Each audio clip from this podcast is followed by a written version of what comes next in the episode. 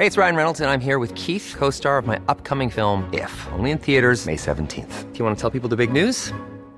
All right, I'll do. Sign up now and you'll get unlimited for $15 a month in six months of Paramount Plus Essential Plan on us. Mintmobile.com slash switch.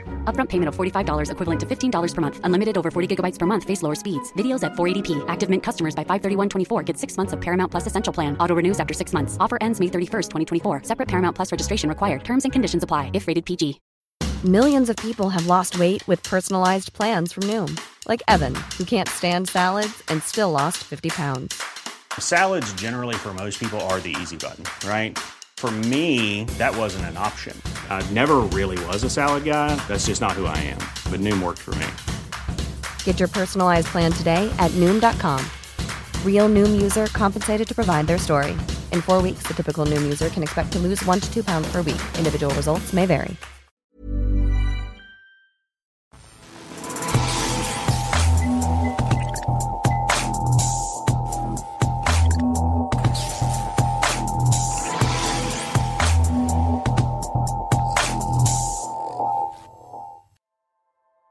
Welcome to the second episode of A Spy in Exile Inside the IRA. This is a series of interviews with the former MI5 and Special Branch agent Martin McGartland, who infiltrated the Provisional IRA in the late 80s and early 90s in Northern Ireland. Due to the serious threat on Martin's life, this has been recorded over a secure connection and his voice has been altered to protect his identity.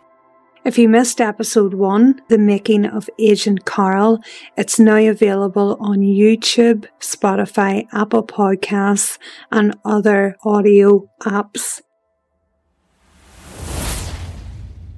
To make it more direct, were you involved in murder within the IRA? Up until my kidnapping, I actually spent probably best part of two years inside the IRA. Um, when I was inside the IRA, all the jobs, jobs that I actually prevented, which the IRA would refer to as operations or ops, OPS, was, I think, 40 or 45. Now, that would have been bombings, shootings, bombings where they're going to put a bomb on top of a car, which they would call like a limpet mine, bombings where they're going to put a bomb, uh, you know, in a vehicle to actually blow up uh, army, police, obviously to pass by, bombs that they were going to put under cars, or shootings where they were actually going to go and shoot police officers virtually like in broad daylight in the street. Now, the whole time that I actually was inside the IRA for that two year period, one person was targeted as a result of uh, like information that I actually had known about probably about um it was probably about four weeks before a guy called Tony Harrison. Tony Harrison was a black um paratrooper. And what had happened was he was going with a, a local guard from East Belfast and he was going to a house in Nevis Avenue unknown to like special branch or me he was actually a British soldier. We only found out later on that he was actually he, he was actually like you know he was either on leave or he wasn't actually supposed to even be in Belfast.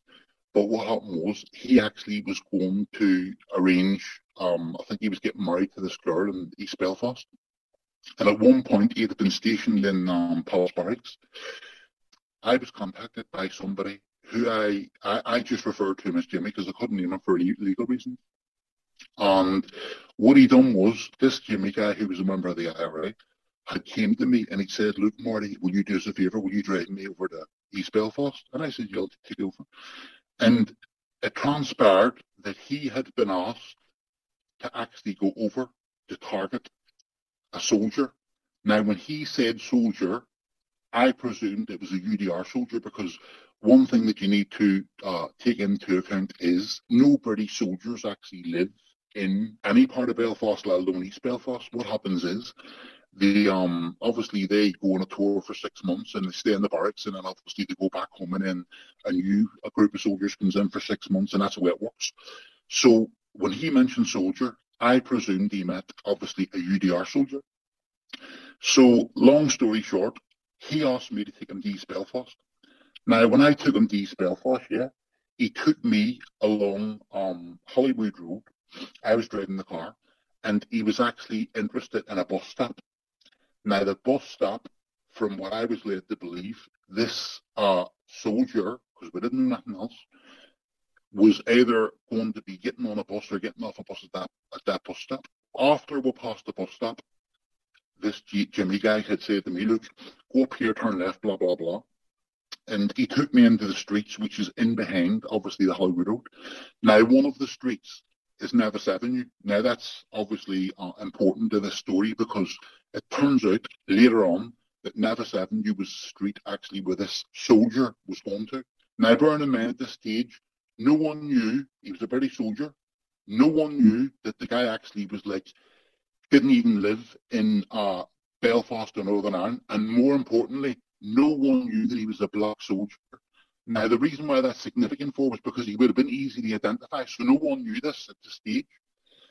Um, Jimmy got me to drive up and down, must be three or four different streets in around there, one of them in Nevis Avenue. I dropped them back to West Belfast, and almost immediately after I dropped them back, I went and contacted my handler, Felix, explained what happened, and when I contacted Felix, he said to me, which wasn't unusual, look, I need, you need you need to come and meet us. Now, when I go to meet them, I always went to mostly the same place. Now, some people may think, oh, it's a bit suicidal, but I always met them at the top of the Craigie Road. It was safe because obviously it was it was a Protestant area. And when I went, Felix and another special branch man who was another of my handlers asked me to take them firstly, like meter by meter, and explain exactly what we had done earlier uh, that, that day with his Jimmy. So I went and done it. Him again, went to the bus stop, drove up, drove into the streets. Felix was sitting in the car, taking loads of notes while the other special branch mom was driving, asking me questions. And I'll never forget this. This is something very, very significant. Something happened when we were doing all of this checking and trying to get information and stuff and all like that. We drove up one of the streets. It was close to Nevis Avenue. It maybe even Nevis Avenue.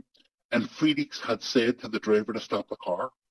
And I looked and he was really, really agitated because there was a, a Montego car, but the Montego car was a, an RUC armoured, sort of like, uh, it, it was an unmarked police vehicle.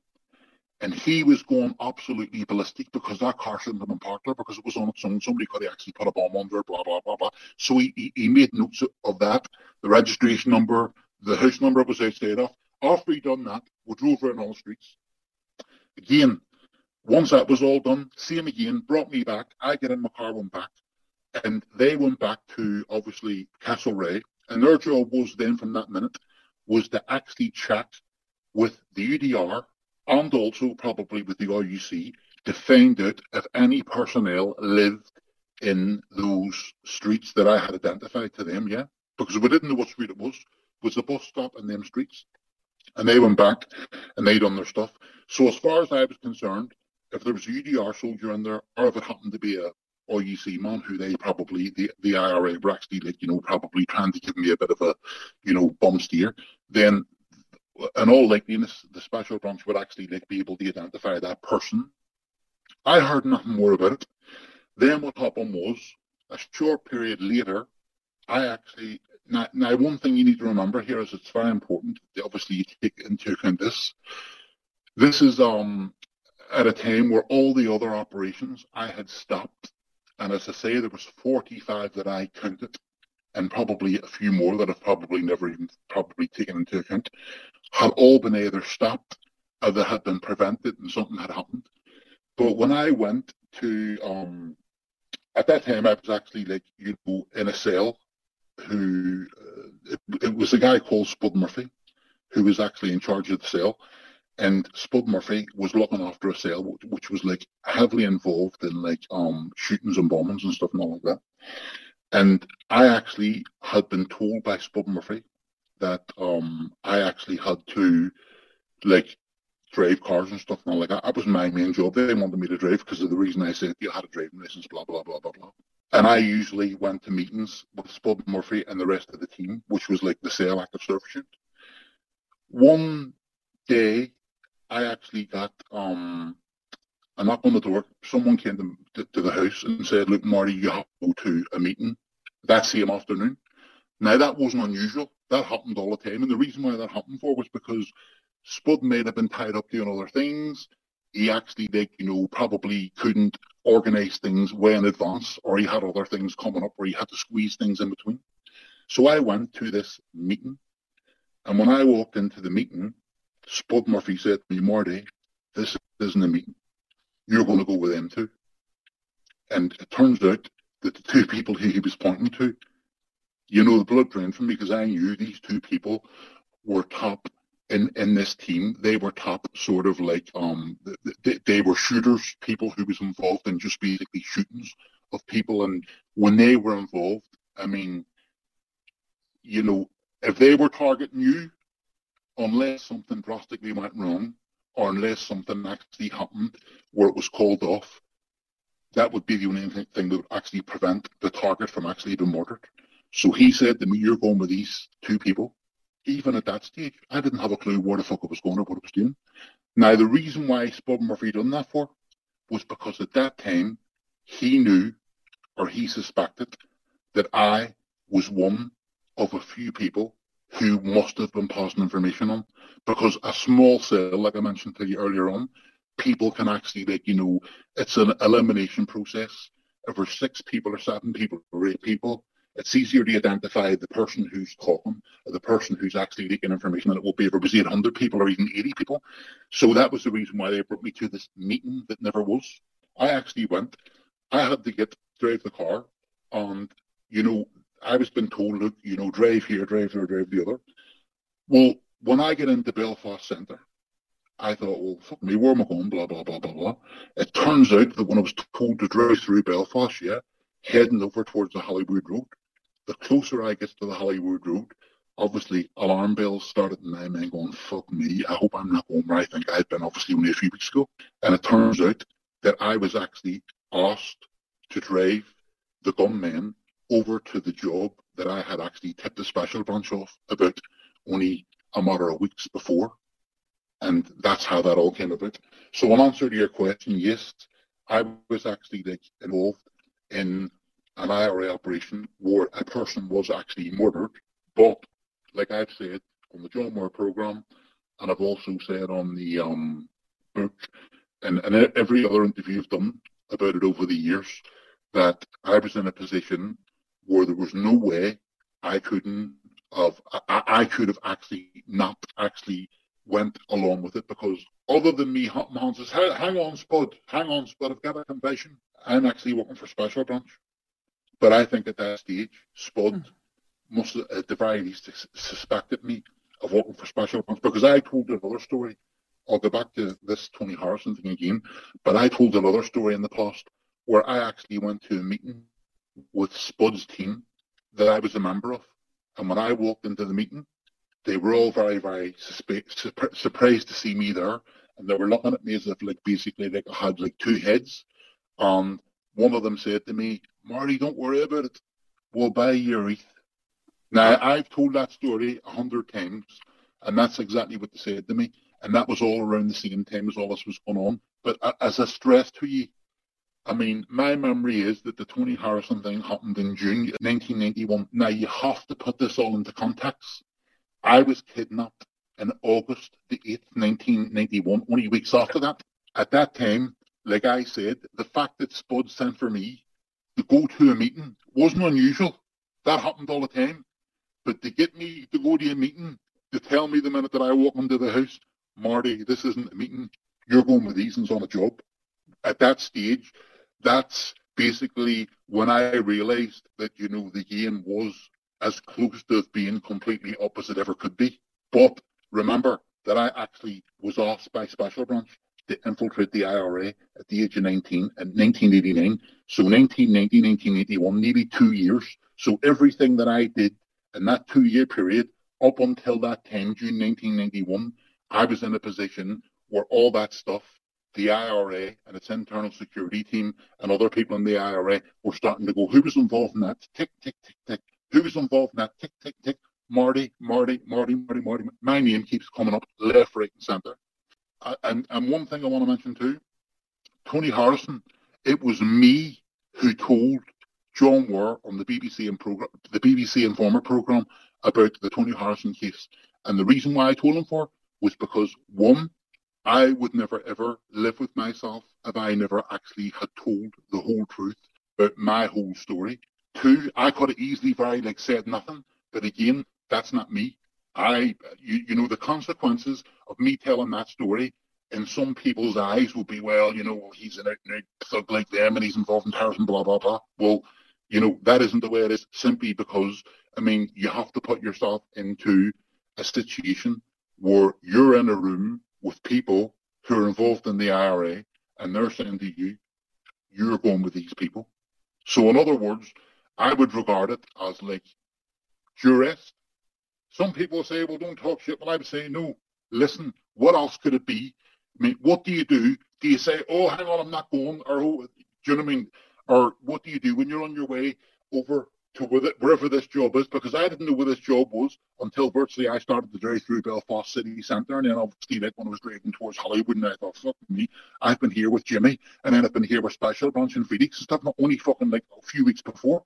And then obviously, it doesn't take, obviously, like, you know, fucking Einstein to work out, well, hang on, this is no coincidence. So what I'm saying to you is, the answer is yeah, I was involved in something where the IRA actually did murder somebody, but on the basis that I was sort of like duped into going to a meeting, but it never was a meeting. For those who aren't aware of who Tony Harrison was, he was a 21 year old soldier from North London who in March 1992 was deployed with his unit, C Company, on a four month emergency tour of Duty in County Tyrone. On June the 19th, 1992, Private Harrison was off duty and visiting his fiancée who lived close to Palace Barracks. His presence there had been seen by the IRA and pretending to be postmen, a murder team forced their way into his fiancée's house and Private Harrison was shot dead. Was there any chance, Martin, that Tony Harrison's life could have been saved in any way? No, because I'll tell you for why. Lots of things have actually come to light over the years since it happened. And there was a court case, and I'll just give you a little bit of a summary of what happened. Unknown to me, obviously at the time, I'm talking about back in 1991, the IRA were using people to gather intelligence for them. They were using people in all sorts of organizations. Examples, travel agents, taxi uh, depots, taxi drivers, people who work for Department of Health and Social Services, people who work in the driving license agencies, etc., etc., etc. And unknown to me at the time, and it's came to light since, the person who set Tony Harrison up to be murdered was a taxi driver. He was arrested and he's since been convicted of it, that Tony Harrison either told the taxi driver that he was a British soldier, or the taxi driver actually must have gleaned information out of him that made him suspicious. I suspect that Tony Harrison must have told him, because one thing I know about the IRA is, right, they wouldn't go targeting somebody unless they were 110% sure that the person was what they would regard as a legitimate target. So I suspect that sadly, Tony Harrison had told the taxi driver who he was, thinking the taxi driver was actually like, you know, an innocent person. But it just so happens, and unfortunately for Tony Harrison, the taxi driver was an IRA intelligence officer. This guy went to court. I think he called the guy Thompson. Again, don't quote me on that. This is all memory. I think the guy was called Thompson. And the guy actually got um, jailed for quite a few years. And he had said, and again, this is memory, that he had met a childhood friend who he knew was in the IRA, and th- that mom was coming to meet him. I think it was once a week or whatever to get information from him. My understanding was that, um, again, from the information I've gleaned since, that Tony Harrison wasn't even supposed to be in that area. Nobody from the army was allowed. Them areas were classed at that time as out of bounds.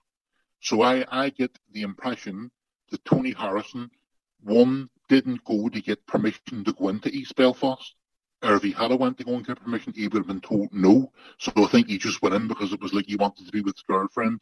He was going to actually, you know, sort out his wedding, blah, blah, blah, blah. That's my understanding of what happened. But during the court case, it came out that Special Branch had actually had intelligence that a soldier was going to be getting targeted in that area.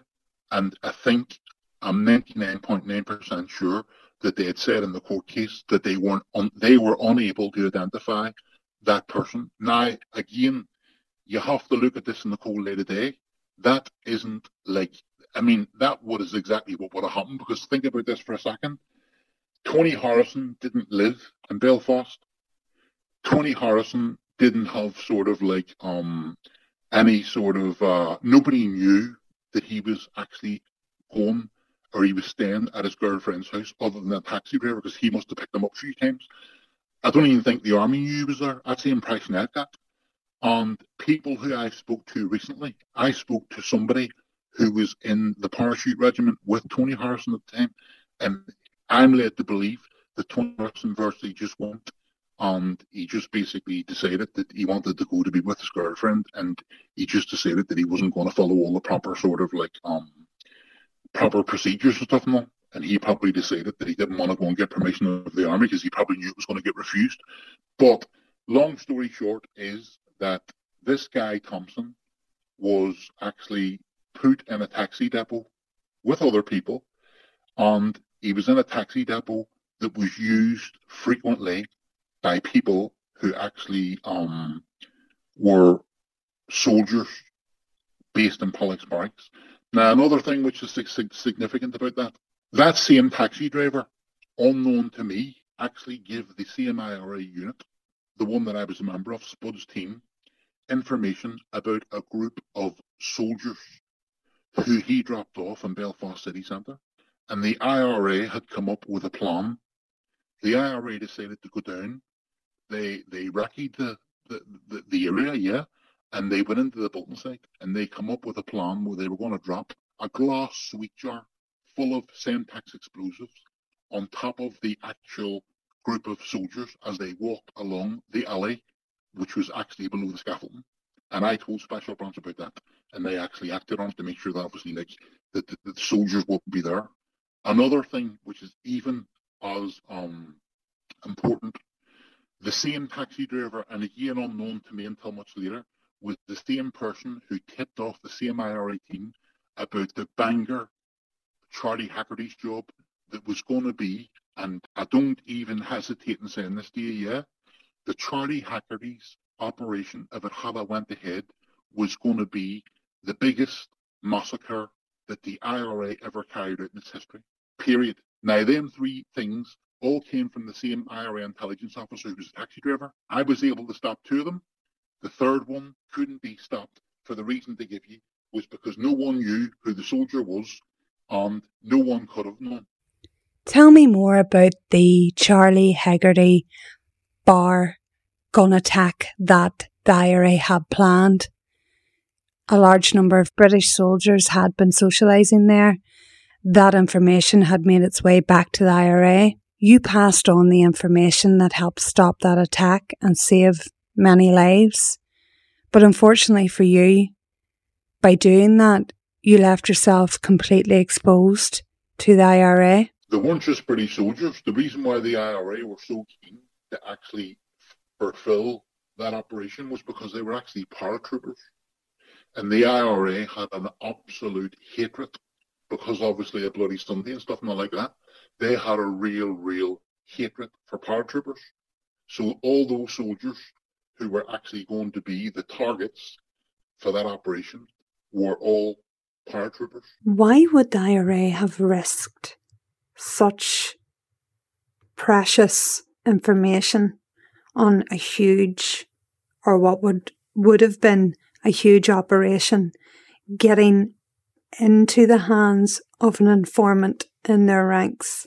To be honest with you, to be honest with you, I mean, even a long time before that, they were actually suspicious of me, but they must have been so desperate for to keep the actual um, operations that they actually were, you know, had in the pipeline, they must have been so desperate, obviously, to keep it so tight that they just basically were hoping that by actually having me still on board, albeit like giving me information at the very, very last minute, that they wouldn't be able, they would be confident that I wouldn't be able to actually pass on. Because one thing I'll say to you, and I mean, and I've read this before, this is also significant relating to this Bangor job. The IRA had uh, UVF, UFF um, informants giving them information. I mean, I've known that, obviously, well, everybody knows that. Anybody who was inside the IRA. I mean, I actually prevented a bombing on the UDA headquarters when I was there back in 1990, 1991. So what happened was the IRA were getting all that information from people who were actually loyal, loyalist paramilitaries. I don't know how they done it. It was probably maybe they thought by giving the IRA information, the IRA wouldn't target them, blah, blah, blah, whatever. But that's what was happening. But the reason why I'm mentioning that for for this reason. At that time, yeah, I mean, everybody who was actually like, you know, working in the cell that I was in, the Spud Murphy cell, yeah, they were people who were actually sort of like handpicked. I only get, I only actually got obviously selected for the Spud Murphy cell because Davy Adams and Brian Gillen, Gilly, who was the head of the IRA in Belfast at that time, actually brought me to a meeting. I, me and Davy Adams went to a meeting with Brian Gillen, his home in Lenadoon, and Brian Gillen put my name forward to the cell for me to actually become a member of it.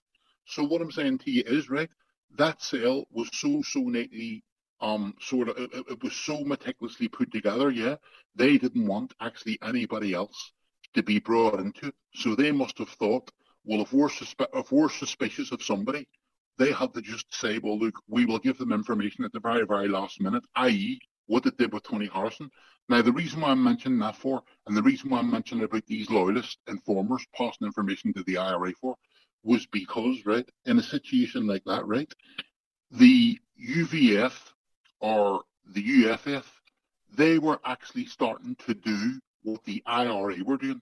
And what that meant was they were riddled with informers and agents, right? And what they started to do was the fucking loyalist paramilitaries were actually copycatting what the IRA was doing. It was becoming public knowledge because of people like me talking on TV that the IRA were bringing me into fucking meetings at the very last minute and saying to me, you're going on an operation in five minutes fucking time or two minutes time. So the UVF and all watching these programs and watching on TV, they're getting ideas and what they started to do the same thing. So if they were sus- suspicious about somebody, they would just say, well, we think he's giving information to the branch. We'll bring him in at the last minute. Tell me he's going out in a job now. He can't contact his handlers. He's going to be involved in it, whether he likes it or whether he doesn't. And therefore, it's not going to be getting compromised. So the point I'm making to you is, right, you're fucked when you're in that situation. You're completely fucked. I mean, it doesn't matter who you are. You have to ask yourself this question. What do you do if you're actually a plant if you're actually working against a terrorist organization and you're inside that cell, passing information to the IRA's enemy, Special Branch in MI5, and they decide they're going to bring you to a meeting only to find out they're going to send you on a job, what is that person supposed to do? You can't say, oh, listen, I've got a wedding to go to, or my missus wants me in the house by six o'clock. I have to leave. You'll have to go without me. There's no rule book. So, so the reason why I'm mentioning that, therefore, was because the Bangor job at that stage, there's no doubt whatsoever that Spud Murphy and the IRA as a whole definitely knew that I was passing information on. It wasn't unusual for either loyalist paramilitaries or Republican paramilitaries to actually bring people who they believed were actually suspected informants to meetings on, under the false, false pretense. Hey, I'm Ryan Reynolds. At Mint Mobile, we like to do the opposite of what Big Wireless does. They charge you a lot, we charge you a little. So naturally, when they announced they'd be raising their prices due to inflation, we decided to deflate our prices due to not hating you. That's right. We're cutting the price of Mint Unlimited from $30 a month to just $15 a month. Give it a try at mintmobile.com slash switch. $45 upfront for three months plus taxes and fees. Promote for new customers for limited time. Unlimited more than 40 gigabytes per month. Slows. Full terms at mintmobile.com.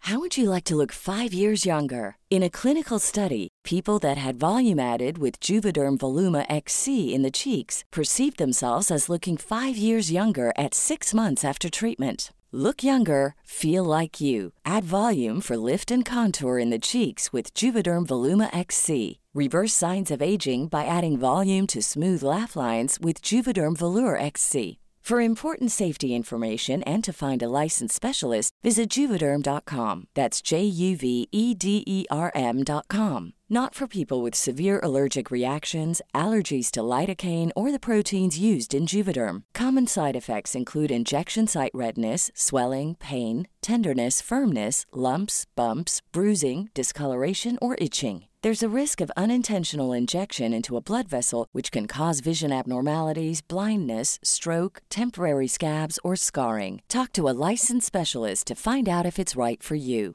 Hey, it's Ryan Reynolds, and I'm here with Keith, co star of my upcoming film, If, only in theaters, May 17th. Do you want to tell people the big news? All right, I'll do it. Sign up now and you'll get unlimited for $15 a month in six months of Paramount Plus Essential Plan on us. Mintmobile.com slash switch. Upfront payment of $45 equivalent to $15 per month. Unlimited over 40 gigabytes per month. Face lower speeds. Videos at 480p. Active Mint customers by 531.24 get six months of Paramount Plus Essential Plan. Auto renews after six months. Offer ends May 31st, 2024. Separate Paramount Plus registration required. Terms and conditions apply if rated PG.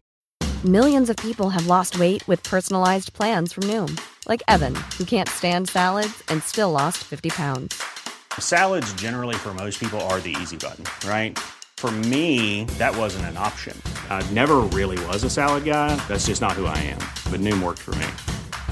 Get your personalized plan today at Noom.com. Real Noom user compensated to provide their story. In four weeks, the typical Noom user can expect to lose one to two pounds per week. Individual results may vary. As they're actually going to be, make them really than that, they're going to be actually sent out on a job. I'll repeat this till the, the, my last breath. That Bangor IRA operation, hands down, would have been the biggest massacre that the IRA ever covered it, ever carried it, in the term of like, um, like murder of British soldiers, especially paratroopers. You have to look at how many people they must have killed in one IRA operation. On the Bangor job, my, my memory, again, I have to go and check, don't quote me on this, but my memory is it was at least 100 and, fuck me, I think it was about 150 or 200 rounds of ammunition. And they were using two AK-47s. And the two AK-47s, the two people who had the AK-47s had the magazines doubled up. So what that meant was there was 30 rounds in one of the magazines. And whenever they actually fired them 30 rounds, yeah, they switched the magazine over and they had another 30 rounds. So the two gunmen who was going to go into the Charlie Haggerty's bar, after they had identified all the people were English accents and short haircuts, they were going to be drinking with these people, and then they were going to go out to the car outside, take the weapons out of the boot, walk in, and all the people who they knew were soldiers, spray them with AK-47 automatic rifles, and they were going to fire 120 rounds. Now, just imagine that. 120 rounds of ammunition from AK-47, as well as a, a, a Browning pistol. And then when they finished that, Spud Murphy, the orders were telling them that they had to leave a bomb behind so the emergency services couldn't tend the wounded and the dying. So what I'm saying to you is the, the best way to actually like try to, to, to, to make a comparison is to look at any other um, terrorist attacks in Northern Ireland, that the most high profile ones. And is it Loughinisland and stuff and all like that and stuff and all like that? And you look to see how many people was killed. And then you say to yourself, well, what sort of weapon was used? How many rounds was fired? And then you think, well, if they fired that many rounds and the IRA team who was doing that job were going to fire 120 rounds of ammunition, bear in mind the gunmen these gunmen were like really, really fucking ruthless. I mean, they were they were the IRA's basically top fucking shooters. And I'm telling you now, when they were getting in there and they knew paratrooper, paratrooper, paratrooper, paratrooper, they were getting in there and they weren't going to come fucking it until they'd done some pretty serious damage. That's the reason why I keep repeating this thing, that that would have been the biggest massacre that the IRA ever carried out, and I mean in its whole history, in its whole history, because of the amount of uh, firepower, the amount of ammunition that we're going to discharge in such a small confined area. There's videos online of Charlie Hackerty's. It was a well-known place where all the people used to go dancing on a, a Friday and Saturday night. You go and look at the YouTube videos from that time in 1991. Do you, you see the fucking many people's on that dance floor dancing about and stuff? It was going to be a massacre. And, and, and the orders from the IRA commander were, if any woman try to act heroes, I'll never forget this, shoot them. Those are shocking and chilling claims, Martin. And it was this proposed massacre that actually led to you getting exposed? Right now, Trish, one thing I'll say to you, know, I mean, really, and this is me speaking, obviously, with all the wealth of fucking information that I've got in my head and all the information that I've gleaned and all the fucking documents that I've actually obtained during the past fucking 30 years. I mean, it wasn't just the, the, the um, it wasn't just the fucking, uh, the, the, the Charlie Hackertys. I think it was quite a number of things that was happening in that previous 12 months, whether it was like Tony Harris and Charlie Hackerty's. And, you know, if a bomb is planted under a car and the policeman mysteriously finds that bomb under his car, it isn't unusual, but it's suspicious. But if another policeman finds a, finds a bomb under his car and then another one, you know what I'm saying? So what happens is all these bombs is all getting found and stuff and all like that. And I remember Elaine in the film. I remember Elaine in the film, and it makes me laugh. Jim Sturgess is in a room with Kevin Zegers, and Kevin Zegers is playing Harry Fitzsimmons, supposed to be, and Jim Sturgess is playing me, and Kevin Zegers is putting the bomb together, and and and, and I'm Jim Sturgess, look at him like intently, and fucking we're talking about bombs and stuff and all, and and Jim Sturgess says something like, "Oh, we're going to blow up the whole city, man," and Kevin Zegers looks to him and says, Nothing ever blows up when you're around. And that's exactly what it was like. Nothing ever blows up when I'm around. That's the fucking truth. You led a double life that you successfully kept from your partner at that time. How did you do that? Well, you know what? Listen, it wasn't it wasn't hard because at the end of the day, as I said to you, I've always been a very, very active person. I mean, I said, I mean, from a very, very early age, I had jobs where fucking like you know, was up at. I mean, since I was a, a young lad, I mean, I worked with Paddy Brady. I mentioned this day before. Paddy Brady was murdered by uh, Michael Stone. In fact, Paddy Brady was one of the first people that Michael Stone actually murdered. And I worked with Paddy Brady up until about maybe two years before he was murdered. And I actually will never forget, it's actually stuck in my mind's eye, obviously to this very day, and you're talking like 40 years ago. I used to actually get up out of bed, and I used to pedal through Ballymurphy, Beechmount, right down into fucking like, you know, um, the village, which is a Protestant area, down into Kennedy's Dairy where Paddy Brady used to work. And I used to put my little bike in the back of the milk float, fill the milk float up with Paddy Brady and a couple of air helpers, and we used to go back to Wales, West Belfast, and we used to deliver people's milk. And I used to go out to do that. I used to leave the house probably about half five, six in the morning, pitched black to pedal. I mean, it must have been at least five or fucking six or seven eight. And I used to go down it, and I always had jobs. I was a very active person. So the reason what I'm saying to you is, right, when I was with my partner at the time, I was always active doing things. So it was easy for me to go and meet fucking somebody from Special Branch. It was easy for me to be able to go to meet IRA people and stuff and all like that. And it wasn't unusual for me never to be in the fucking house. For most people, their partner is their most trusted confidant in life. Why didn't you tell your partner that you were working for a special branch? Was there a reason? Yeah, but listen, I'll tell you one thing, Trish. I mean, your partner's probably the least person who you should fucking trust with your life when you're in that situation because no, no disrespect to you, but know the old fucking saying, the woman scorn and stuff and all like that. You know, when a woman falls out with a fucking man for whatever fucking reason, she's not too fucking slow about starting to shit and you're doing this and you're doing that. You couldn't do it. Take me back to the day that everything changed, and that is the day the IRA kidnapped you and planned to murder you. It was on the 8th of August 1981 because I was getting mixed up because the 9th of August is interment. It was the day before interment on the 8th of August. And what happened was the day before that, uh, fucking, the, the, the day before that, which would have been the 7th of August, I actually, someone came to my mum's house. And what they said to me was, look, you have to um, go to like uh, a meeting. I was told that I had to go to Connolly House.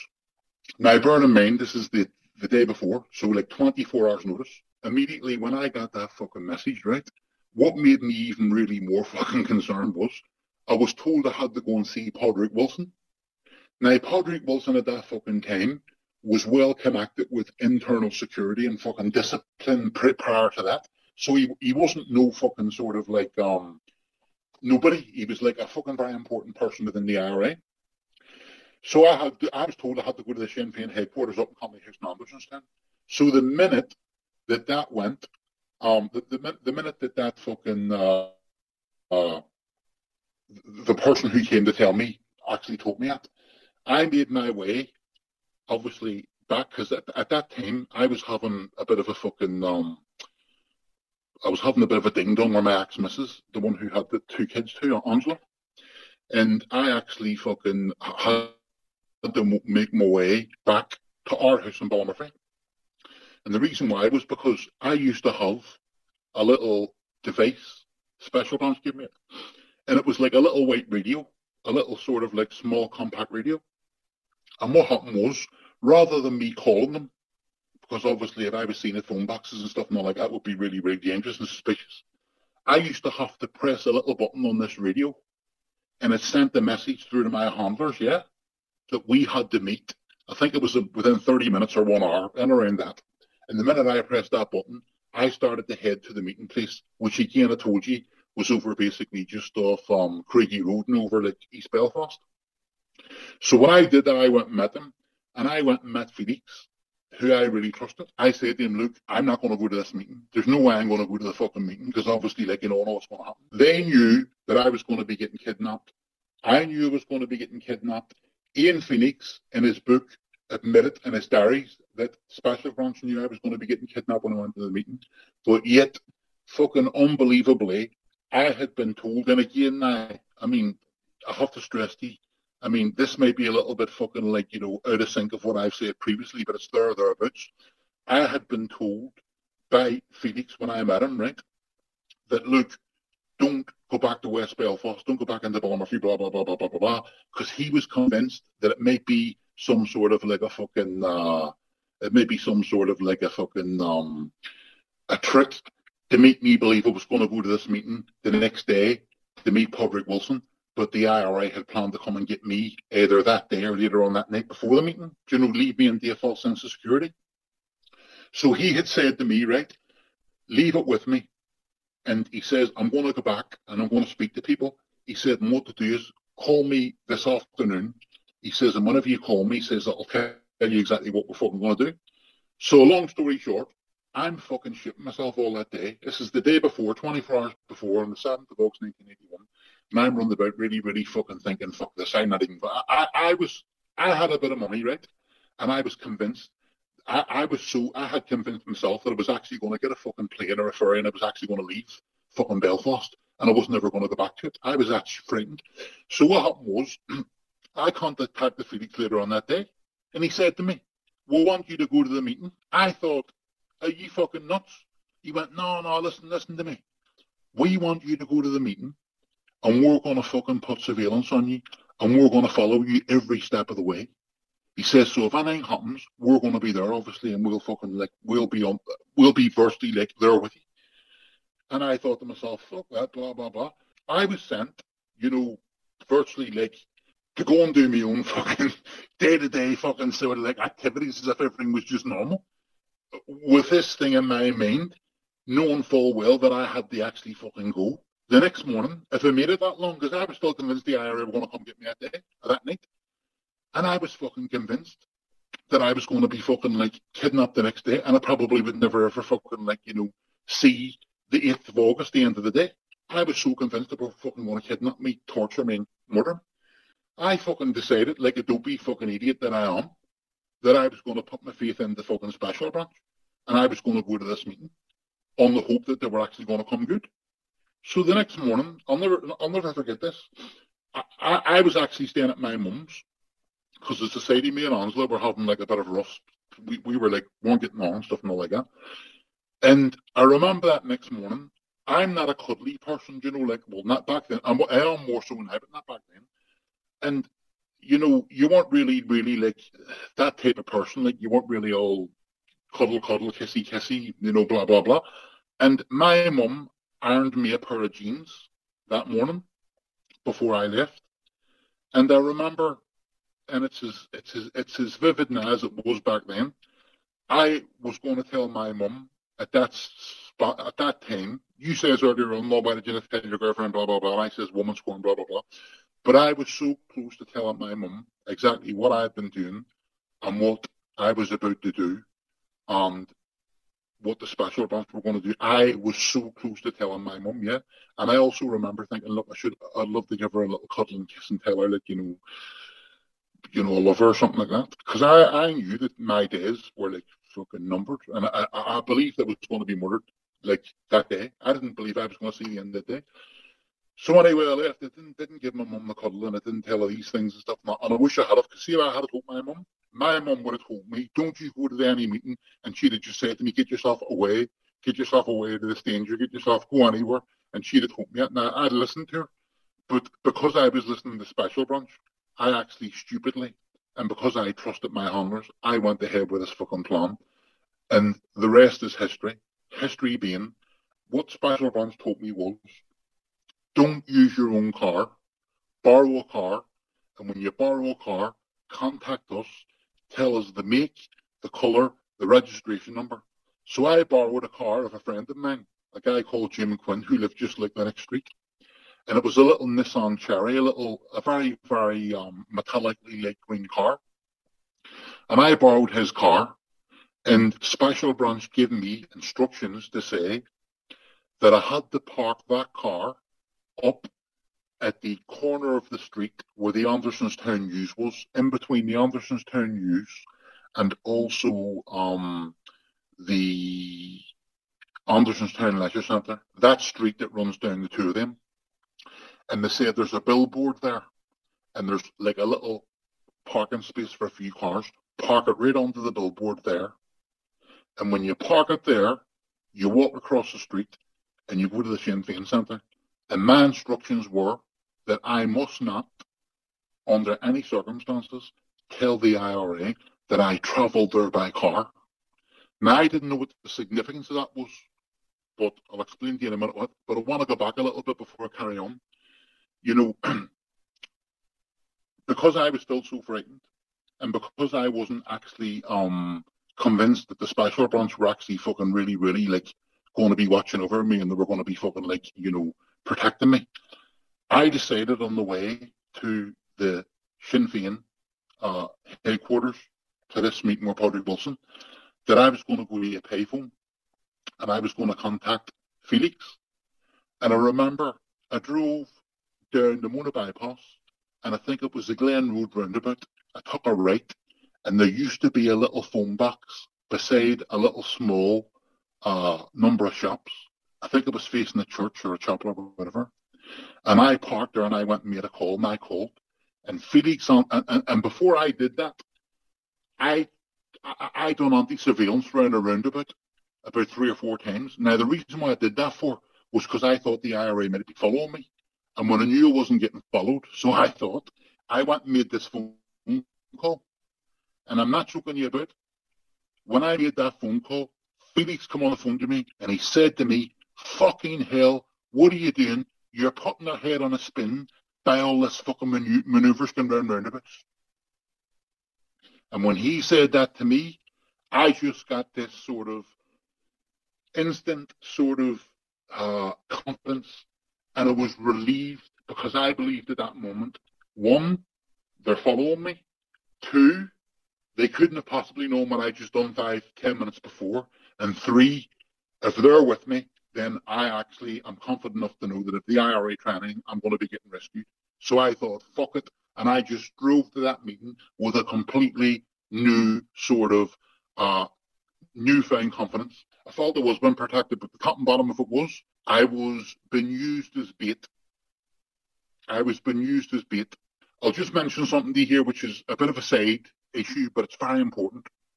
But what had happened was there, yeah, if you can imagine, the special branch wouldn't have found it very easy to recruit people who would have, they would regard it as good type of sources, right? The way they're going to get somebody who was a downright terrorist, who they recruited because they were able to blackmail that person because they got them in a compromised position and that person knew that he was going to go to prison and his way of getting out of jail card was to work for special branch through gritted teeth he hates the special branch he hates the establishment he's a, a fucking a, a, a, seasoned terrorist and he doesn't want to fucking be basically giving information against his comrades and stuff like that. And he's only doing it because it's his way to prison. He's never going to be truthful to Special Branch. He's never going to be truthful to MI5. He's just doing what he has to do to keep himself out of jail. Well, what happens is, right, when you're dealing with people like that, right, they're easy to find you can get people like that all the fucking time because they always make mistakes and they always get themselves into positions where they actually do compromise themselves, maybe through crime, maybe through something stupid, maybe through something that's embarrassing, and maybe through just something where they just basically fucking are vulnerable for whatever reason. But what the special branch were doing in MI5 at that time, unknown to me, they were allowing people like me, alarmed to the slaughter, walking into the fucking Land's End Somebody who had put four years of my fucking life, sacrificed everything, give my all.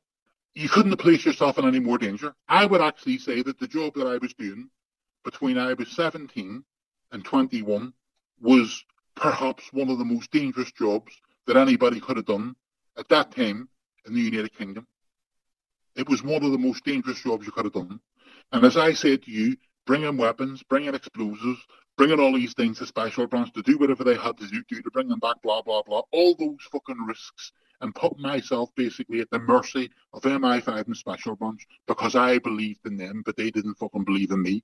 And what happened was they basically were just using me. Well, the hierarchy were using me. Here I am going to this meeting, really a kidnapping, uh, disguised as a meeting. Special Branch are following me, but Special Branch don't give, aren't giving a fuck about me. What they're doing is they know that the people who I'm going to meet are part of the IRA's notorious internal security team. Now, at that time, no one knew about Freddy Scappaticci's and stuff and all like that. No one knew about them. So what happened was when I went there, they had surveillance on me. But the surveillance wasn't for my purpose. The surveillance was for the fucking actually get the people who were actually going to take me away to God knows where and the people who they were going to take me to get completely cast iron, indisputable evidence, hard evidence against them to be able to turn them into fucking informers. And I went there and I found out in 1987, and this is in the second book, Dead Man Running, I mentioned the bloke's name as Mike, and that's an alias name. And this guy obviously met me in England, and he told me that you were not supposed to come out of that flat. A decision had been taken at the very highest level that you were just going to be basically sacrificed because he told me, and it's in, it's, it's, this is before Scappaticci, this is 1997, this has been in, Scappaticci wasn't out until 2002 or 3 or whatever it was. He told me, it's in there verbatim, he told me that you were actually sacrificed because they were protecting a more senior agent in the IRA. And I've always believed now, because of what I know, that that person is possibly Freddie Scappaticci. How did you feel about that? Do you know how I really feel about it? I feel really, really sort of um, angry with myself because when you give somebody everything you've got, you just think to yourself, if I hadn't jumped out that fucking window, you and I wouldn't be having this conversation now.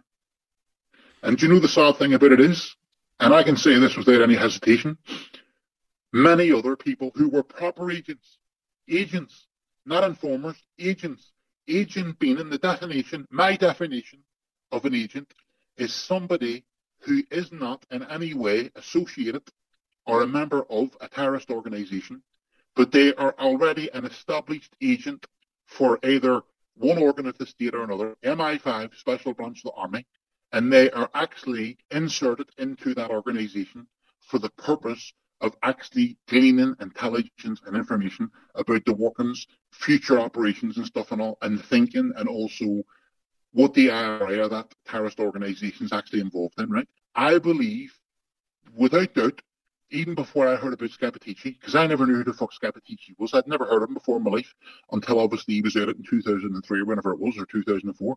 But one thing I can say to you is this, right? I honestly do believe that dozens, dozens of other agents have actually been sent to their deaths by the people MI5 and the people way up the very, very top of the command chain within the RUC and also Special Branch the people who make the fucking decisions. And I believe that they've actually been virtually sent to their deaths. If you know that you've got somebody who was doing the work that I was doing for Special Branch, they're actually knowing full well that that person, without doubt, is actually going to end up dead. They know that I'm going to end up dead or other people like me, yeah? and they know full well that not only am I going to end up dead, but the people who are actually involved, at the very least, of my abduction and interrogation, i.e., in my case, the people who had been there all along, I have always said that they were either um, informers before I actually was kidnapped, or that they were actually blackmailed in becoming uh, informers as a result of my kidnapping because of the surveillance that was gathered and the evidence that was gathered against them. But since then, it's even got more murky. I found out that the third man in the fucking flat was actually somebody who was already working for Special Branch two years before my kidnapping. So if I'm right, potentially the whole three of the people who fucking kidnapped me were all working for one organ of the fucking um, state, either Special Branch, MI5 or the Army, and all of them were all working for them. So it's not about a fucking wonder that, you know, I wasn't ever going to be fucking um, rescued. And as I say to you, I believe it's happened to so many other fucking people. That's what really makes me sick. And I believe that Nines wasn't just sort of like, you know, a one off. And that's the sad reality, reality about it. And to me, what they were doing was they were just squeezing someone that they got every fucking inch out of them, yeah. And then when they were completely, virtually like, um, you know, there's nothing more they can give, like in my sort of case, they thought, fuck them to the side and let the fucking wolves just eat them, eat them, eat them alive. And that's what they done with me. Take me back to that day that you walked into that room knowing that you could have lost your life. Bottom was, I went to the Sinn Féin Centre. Two people who I've named fucking for the past 30 years actually uh, came in and told me, here to see Padraig Wilson. I said, yeah. They said to me, look, Marty, he's not actually able to come here. He said, but he's told us that, like, you know, um, he can't make it. If you want, we can take you to see him. And this is what they said to me. You can go away and come back another day. Well, when they said that to me, I thought, fuck me, this isn't that serious. So I thought, no, I'll go and see him now, get it over with. And we walked out of the Sinn Féin Centre. I think it's called the Busy Bee Car Park. That's what it was known to as me. Walk around the side, out of the Sinn Féin Centre Connolly House, right turn, walk along the street a little bit, into a car park, a shopping precinct, walked over towards a little white Fiesta, four-door Fiesta, I get into the back, them two's in the front. So we're driving along, and the thing that really, really fucking made me see, oh, oh I've made the biggest mistake of my life was they actually spun, the wheels were spinning out of the actual junction to go on the Andersonstown Road. And I thought, fuck me. Obviously they're doing this in case they're getting followed.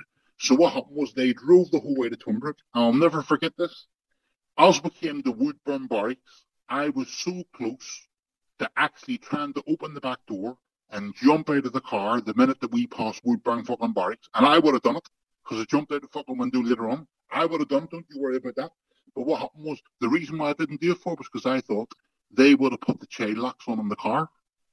And if I'd have tried to get out, then that was it. I give the game up. The game would have been away. They would have known at that minute.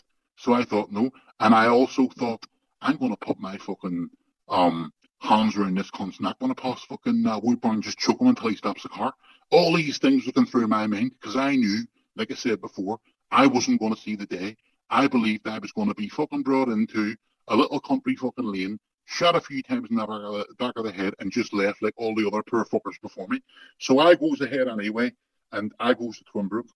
Car stops outside the flats. One of them jumps out, runs in in front. The second one jumps out and says, Marty, come on, follow him.